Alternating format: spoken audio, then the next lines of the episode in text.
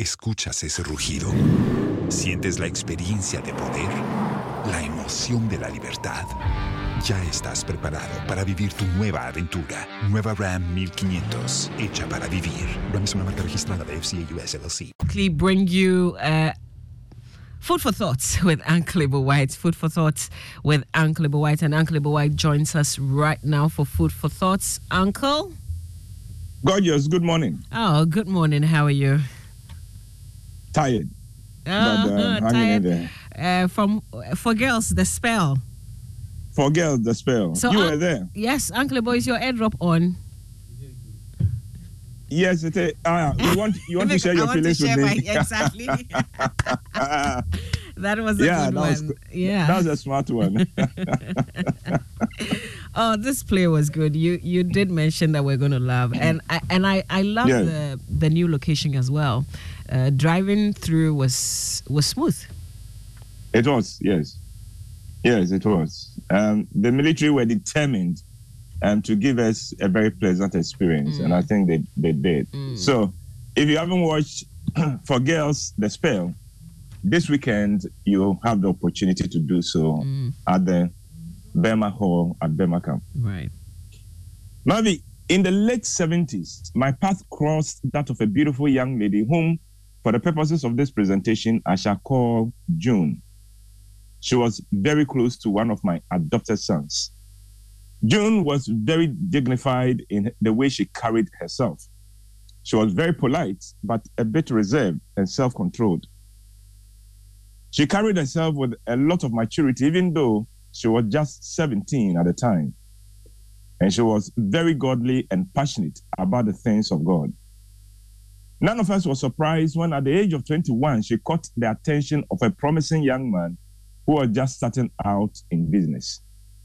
Like June, he was also passionate about the things of God and was a deacon in his church. They married a year later when she turned 22. They seemed to be the perfect couple. Within five years, they had two children, and the young man's business had picked up.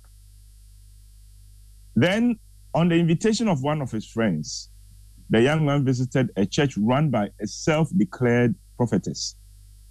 After the service, the woman said to him, Ah, young man, Abrantia, God loves you, and that is why he has brought you here today.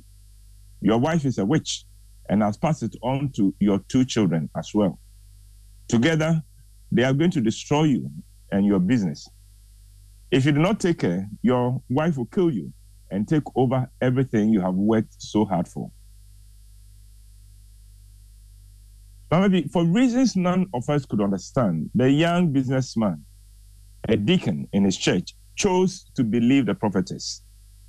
Under the quote unquote guidance of the prophetess, he began by refusing to eat food prepared by his wife. Then he moved out of the bedroom he shared with her and moved into the guest room.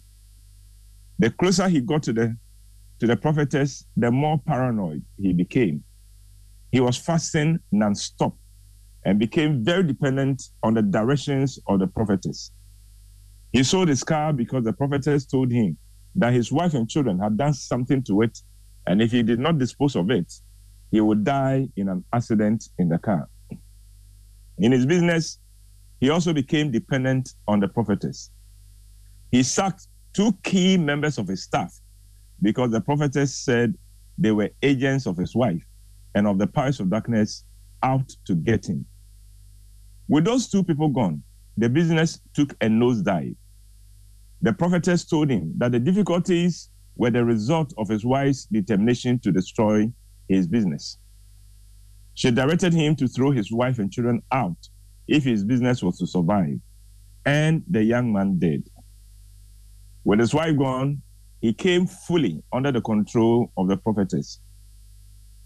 She got him to sell his house and use the proceeds for an offering to God to redeem his life. He did and moved into the house of the prophetess. The prophetess then got him to marry her daughter. Her control over the young man was now complete. Tom, who used to work with me, came to see me one, one day angry and depressed. I asked him what was going on, and he told me that his mother, now in her late 80s, had been abandoned by her oldest daughter, to whom she had handed over her business and fortune. The business was doing very well, and the young lady had taken it to even higher heights than the mother uh, could have done. Then this woman's pastor invited her to his office to tell her that God had revealed to him that her mother is a witch who was the reason her marriage had collapsed and was now trying to exchange her life, which was almost at an end, with hers. With the revelation, the lady went home, attacked her old mother verbally, and went to dump her in the village. Nothing anyone said could make her change her mind. The old lady was completely heartbroken.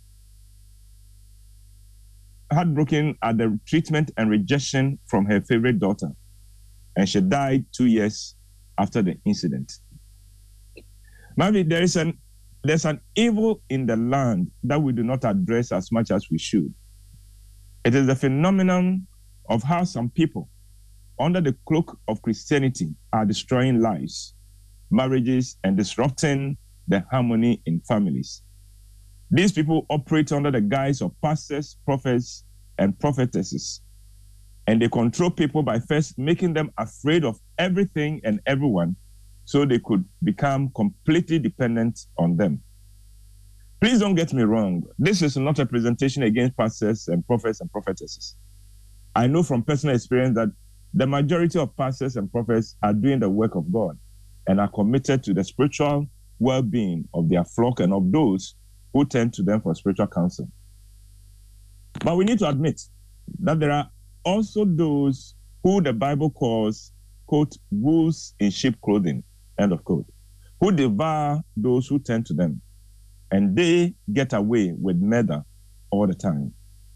Maybe one cannot blame them. Maybe we should blame those who claim to be Christians and still allow themselves to be manipulated by these people, often in direct contradiction to what the Bible teaches. Or maybe fear is just too strong an element that reduces even the most solid person to irrationality. I do not think that there is anything anyone can do about these false men and women of God who devour God's children.